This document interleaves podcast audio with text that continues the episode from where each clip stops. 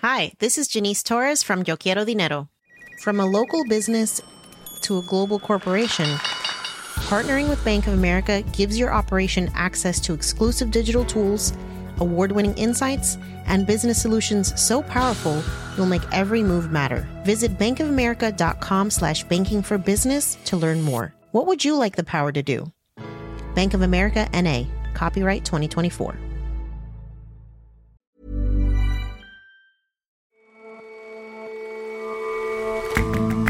Hello and welcome to The Intelligence from The Economist. In Washington, D.C. this morning, I'm John Fasman. Every weekday, we provide a fresh perspective on the events shaping your world. Climate activists have had big oil companies in their sights for decades, and not without reason. But transitioning to greener energy depends on other firms that you've probably never heard of, and that really don't want to stop pumping oil.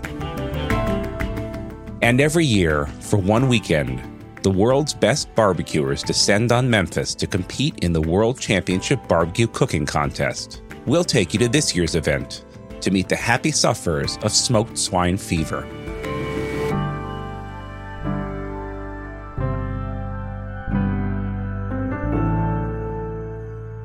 First up, though,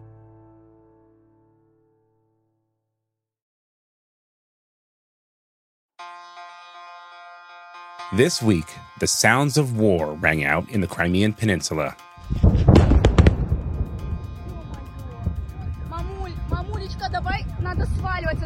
Tourists at a Black Sea resort fled as explosions and a column of smoke appeared in the distance.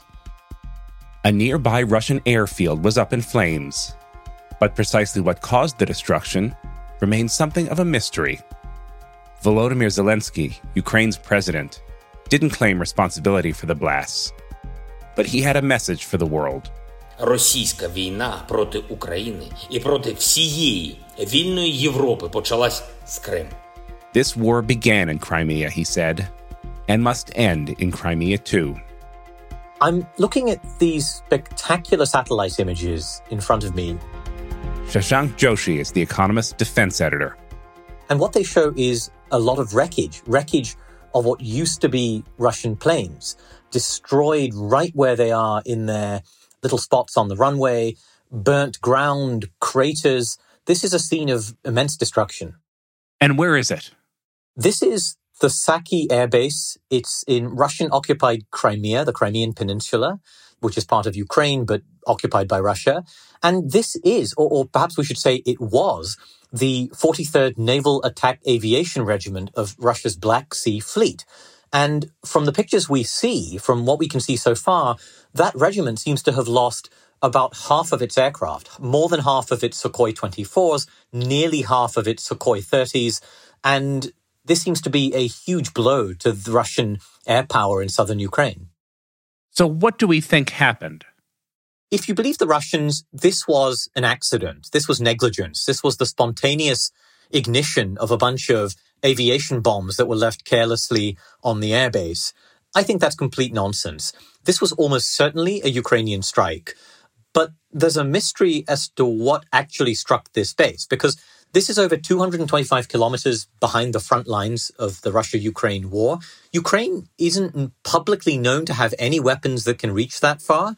So everyone is scratching their heads as to understand how did they do this?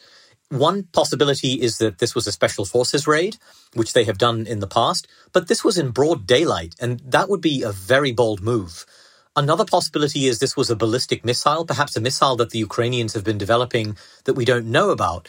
But again, this was daylight. We have videos of the explosion. There's no indication of anyone seeing a missile coming in. And so John, I lean to the view that this was probably something that we would call loitering munitions, which are kind of drone type munitions, which would fly pretty low. They'd be fairly quiet. You might not spot them. But the honest answer is nobody knows for sure. It seems relevant, doesn't it, that Vladimir Zelensky, Ukraine's president, recently said that the war began with Crimea and must end with it. Does that seem to you like an oblique comment on what happened? Absolutely. The Ukrainians are not taking responsibility. In fact, one presidential advisor said that Kiev wasn't responsible. But American officials are saying the Ukrainians did it. And the Ukrainians are effectively conducting a kind of a wink and a nod. They're saying, we're not going to say we did it, but we pretty much did it. Everyone understands that we did it. And it's significant for a number of reasons. First of all, for the reason you mentioned, that this is Crimea. This is territory that was occupied and annexed by Russia back in 2014. And Ukraine is saying, we're not going to treat this like a safe haven. Absolutely, this is a legitimate target in our campaign. But it's also notable because there is a great deal of speculation underway right now that Ukraine is preparing for some kind of counteroffensive in the south, perhaps around Kherson province and, and Kherson city, which is occupied by Russia, perhaps somewhere else. Uh, and this really fits in with a series of attacks behind the front lines that almost you know amount to Ukraine saying we're coming for you. It's a psychological blow to Russia, putting them off balance and saying, we are coming for this territory. Do you see the liberation of Crimea as a as a near medium term possibility? No. Uh, Ukraine's view and Zelensky's view has really ebbed and flowed on this. At times he has said, we're going to take back everything we lost since February 24th, the beginning of this war, but everything else, including Crimea, we'll negotiate the return of that. And his officials have said sometimes they will take Crimea, sometimes they won't in a way, this is a moot question.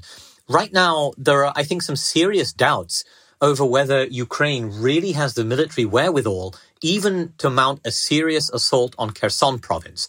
The problem is, Russia has been moving many of its forces away from the front that we've been talking about for so many months, the Donbass front in the east. And they have been putting those battalions into Kherson and the surrounding regions. So now they probably have 25, 30 battalions in Kherson. There were probably just 13, 14 a few weeks ago or, or a month ago. So whether Ukraine can even conduct a serious counteroffensive in Kherson is open to questions. It is incredibly unlikely to me they are suddenly going to just sweep through all the way to Crimea, which is very well defended, has a lot of Russian forces there, and take it. I think this is a, a question that will, you know, a bridge that Ukraine can cross many months into the future. And let's move away from Crimea for a minute. The fighting is most acute in the east, in the Donbass region. What are we seeing there? Well, Russia hasn't completely given up its offensive in Donbass, but it is basically slowed to a halt. They are attacking a defensive line which runs from a place called Siversk all the way south to Bakhmut. And basically, it's a defensive belt that kind of runs north south, shielding the really important cities of Slovyansk and Kramatorsk. Russia wanted to take those. It is probing around those places, but it's not looking particularly successful. It's taken a few slivers of territory, but it is slowed down by the fact that its casualties have been absolutely immense.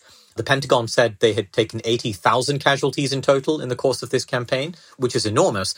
And it is complicated even more by the fact that they have been diverting forces from Izium, which is a place just to the north of the Donbass front, and sending those battalions, as I said earlier, sending them to Kherson to reinforce that area to guard against a Ukrainian offensive. So what we're seeing, in other words, is that Russia is now being stretched thin across this enormous front that stretches a thousand kilometers from all the way, you know, around Kharkiv all the way down to Kherson. It's having to make some difficult decisions about where it puts its forces. And in the process of doing that, it is opening up probably some vulnerable gaps in its line that Ukraine can exploit. And here is where the real significance of all of this talk of a counteroffensive may be. It may not be that Ukraine is actually going to roll into Kherson in the manner of kind of a big, you know, Gulf War or, or, or D-Day type counteroffensive. It may be that it is forcing Russia to stretch its troops thin, stretch its lines thin. That is opening up gaps, and Ukraine will try to ruthlessly exploit those as they open up. The last time we spoke, Shashank, you said that there's likely to be a regrouping on both sides before the conflict moves into a new phase.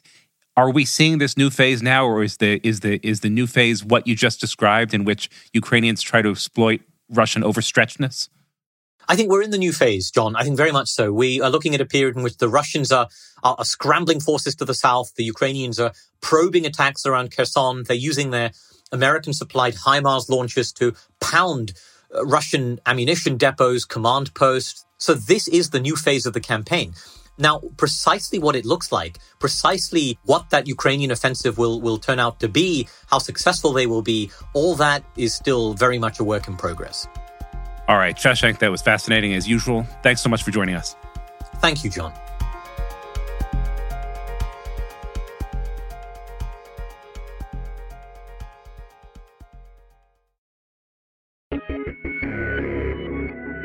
For years, climate activists have pressured major oil companies to stop drilling for the black stuff.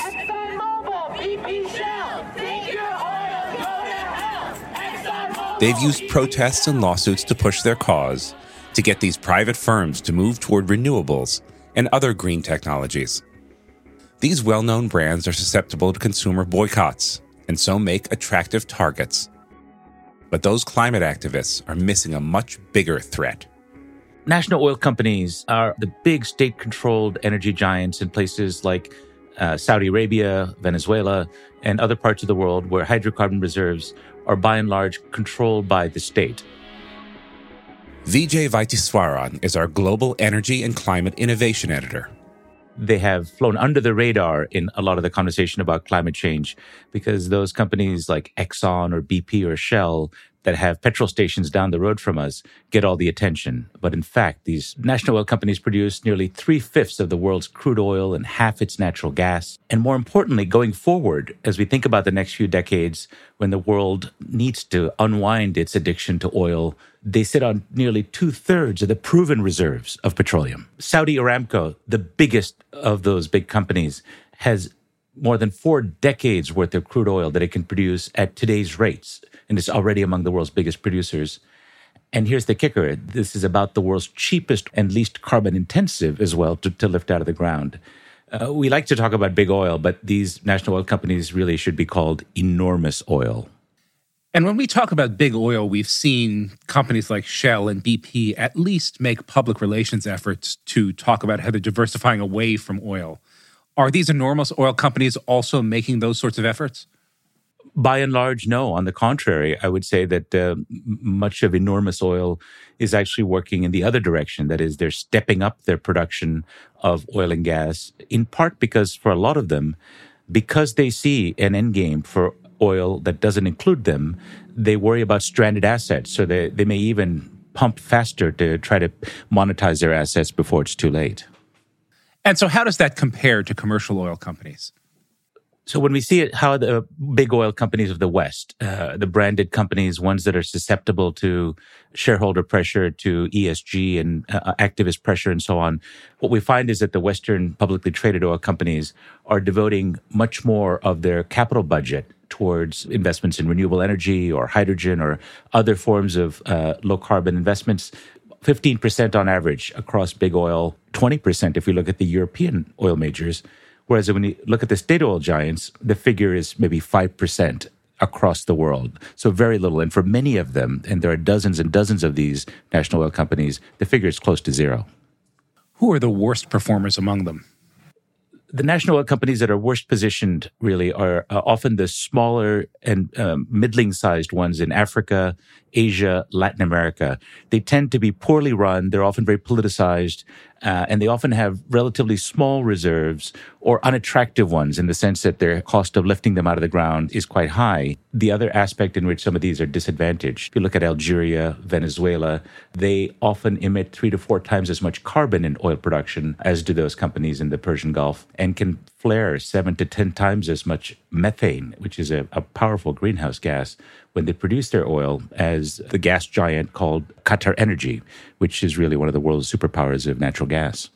Well, let's also look at the other end of the spectrum. Are there national oil companies that are doing well, that are transitioning away from dirty energy? Here, there is good news. What you find is there's a couple of categories of uh, state owned oil companies that are actually doubling down, in a sense, on uh, being energy companies, diversified companies of the future. Among them, Southeast Asia, interestingly, is uh, leading the way. We have Petronas in Malaysia, uh, PTT in Thailand. They have moved rapidly into renewable energy. Their countries have lots of endowments in solar and wind and so on.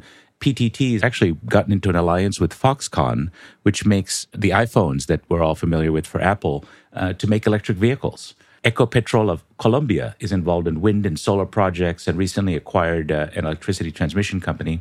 Even in China, which has a mixed record on climate change, you find that one of its oil giants, CNOOC, now wants its carbon emissions to peak by 2028 and is now vowing to make non fossil energy over half of its domestic output by 2050, following on from a pledge that uh, Chinese President Xi Jinping made that China's emissions will start to fall before 2030. So we've talked about a few companies that are performing unusually well, and we've talked about a few companies that are performing unusually badly. I assume, like any bell curve, the bulk sit in the middle. What about those companies? How does their performance stack up? The ones that matter the most are the companies that are in the Middle East. They're sort of in the middle of those aggressive hedgers or diversifiers in Southeast Asia and the ones doing really very little in Africa and other places. And they matter the most because they also have the biggest reserves in the world. Take uh, the United Arab Emirates. You find that ADNOC, which is its principal energy company, as well as uh, Mubadala, its giant sovereign wealth fund, and Masdar, its huge vehicle for investing in renewable energy and smart cities, is betting big on hydrogen uh, one of the clean fuels of the future that many countries are hoping will help decarbonize heavy industry. They've signed deals with Germany and Japan to produce this kind of hydrogen and to ship it around the world. And that's perhaps the most advanced example in the world.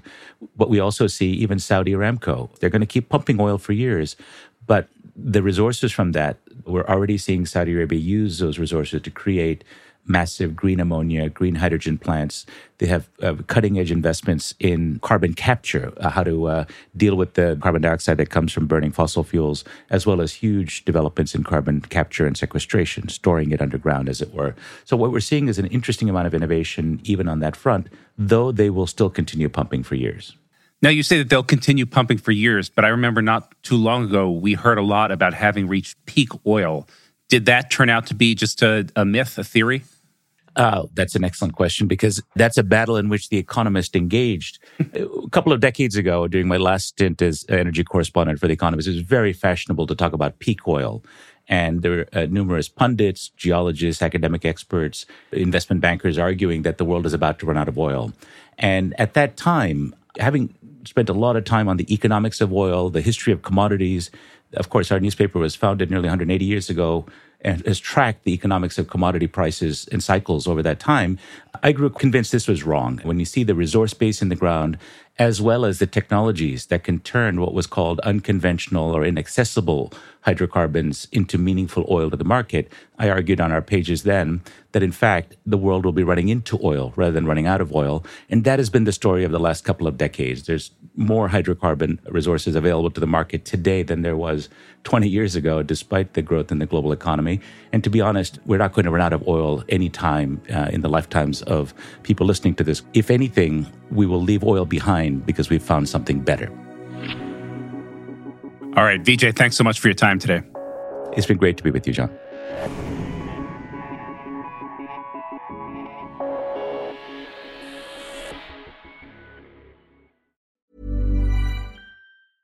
Selling a little or a lot?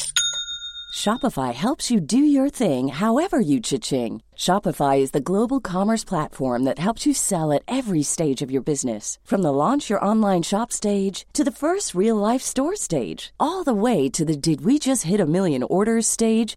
Shopify is there to help you grow. Shopify helps you turn browsers into buyers with the internet's best converting checkout. 36% better on average compared to other leading commerce platforms because businesses that grow grow with Shopify. Get a $1 per month trial period at shopify.com/work. shopify.com/work.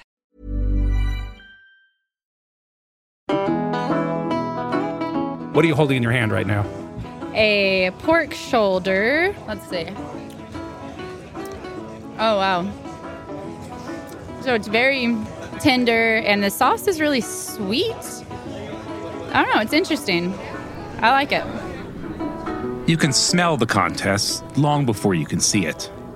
Acres of slowly smoking meat produce an incredible cholesterol haze over Memphis. I was there for the World Championship Barbecue Cooking Contest, which was held at more or less full strength for the first time since 2019. Now, in America, barbecue means cooking large cuts of meat for a long time over a low fire as opposed to searing steak or burgers over gas or coals. That's grilling. Barbecue's origins are murky, and like much of American culture, probably stem from the mixing of native European and African traditions. It was once found almost exclusively in the South, but barbecue has gone mainstream in America. Most big cities have at least one first rate barbecue restaurant. The barbecue contest this year drew more than 200 teams to compete for a share of $145,000 in prize money.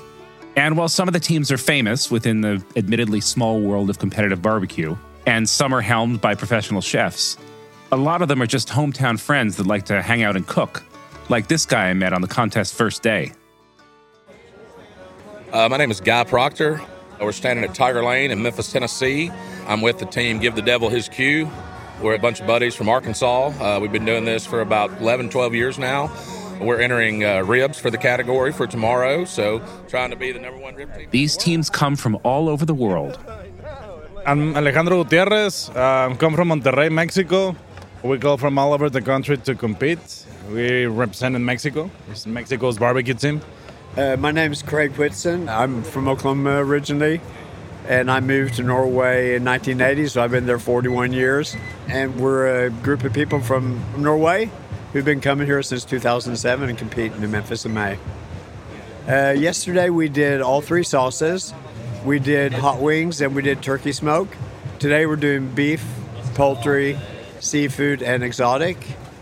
And then tomorrow our main entry is pork shoulder because we figure if we're going to travel this far, why not just go for it? So we started out with a lot more people. These soldiers of smoke in Memphis, like Guy, Alejandro, and Craig, have spent thousands of dollars and hundreds of weekends honing their craft by cooking tons of pork, chicken, and beef, all for the chance to come to Memphis, which is generally agreed to be the world's toughest and most prestigious barbecue contest, where they'll lay out more money in order to place probably a distant 10th or 20th or 100th, as every team but a few will. But it's not just the competitors who flock here. The event also drew upwards of 30,000 spectators, and it's become a big deal for the city. Yes, so I'm Lisa Anderson. Are you a Memphis native? I've lived here since like 2001. Crazy how big it actually is. I tend to forget that because I'm just live in Memphis and it's just like, oh, barbecue fest. But now it's a really big deal for a lot of people. It's really cool. But why do these teams come from all over the world to compete? And how has cooking meat over fire, maybe the oldest form of cooking on earth, become a middle class spectator sport? Part of the reason, of course, is the end product. Smoke a rack of ribs or a whole hog perfectly, and you get poetry in edible form. For competitors, there's also the challenge of getting things just right. The unhurried simplicity of barbecue belies a complex process that rewards attention and punishes overconfidence. No matter how many pork shoulders, briskets, or slabs of ribs a barbecuer has cooked, each time is a little different. A shoulder is fattier or leaner, the weather more or less windy, the fire raging or stubborn. Every change in circumstance requires an adjustment, which means a good barbecuer has to know when to stick to trusted methods and when to improvise. But probably the biggest draw is the camaraderie. You can't barbecue a single burger or chicken leg.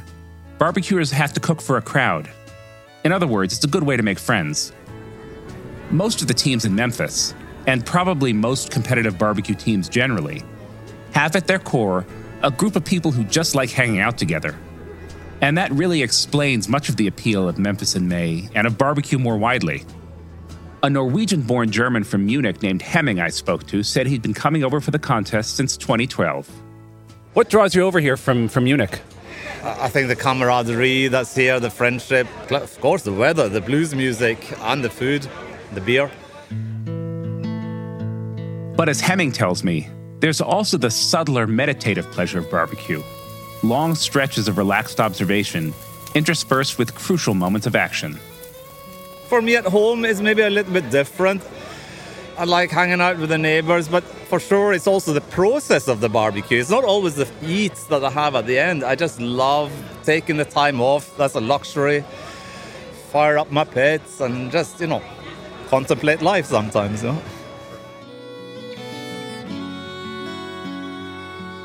That meditative aspect is a big part of what I love about it, too. But spending unhurried time with friends and family has always been my favorite part of barbecuing. And I suspect the same is true of almost everyone who puts fire to coals. My barbecuing came into its own when my wife and I moved to Atlanta in 2010 for my job. Our kids were just babies at the time. We were just starting our family and adjusting to life as parents, and like all new parents, we were perpetually exhausted.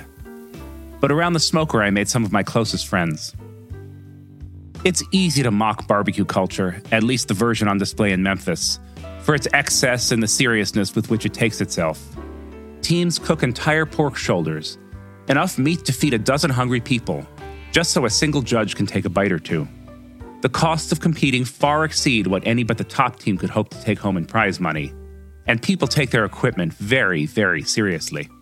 I'm cooking a whole hog on a vintage Traeger. It's a Com 200. Hasn't been made for about 15, 16 years. At home, I barbecue on a uh, Beck built smoker. It's a big box. It's about five feet tall by six feet wide. I fit about 30 shoulders on there at a time. Um, but I do everything. I do whole hogs, brisket, shoulder, ribs. These days, I barbecue a lot less than I used to. Partly that's because I don't live in the South anymore. Partly it's because I eat a lot less meat than I did. And of course, our kids are older and busier. And like a lot of other people, the pandemic shattered our social life, and we haven't quite managed to put the pieces back together. But I miss it. There are worse ways to spend a long summer night than joking and teasing and telling stories around a barbecue. I'm not sure there are many better ones.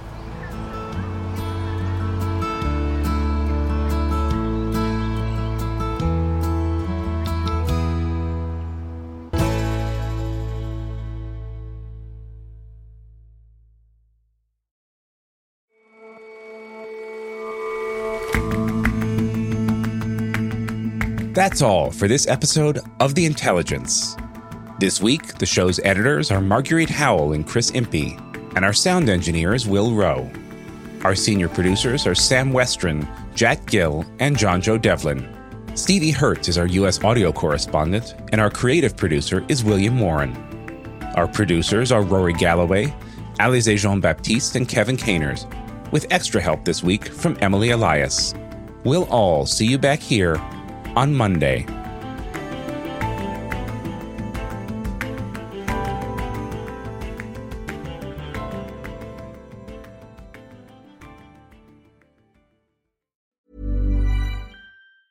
Hi, this is Janice Torres from Yo Quiero Dinero. If you own or operate a business, whether it's a local operation or a global corporation, partnering with Bank of America could be your smartest move. By teaming with Bank of America, you'll enjoy exclusive digital tools, award winning insights, and business solutions so powerful you'll make every move matter. Position your business to capitalize on opportunity in a moment's notice. Visit bankofamerica.com slash banking for business to learn more. What would you like the power to do? Bank of America NA, copyright 2024.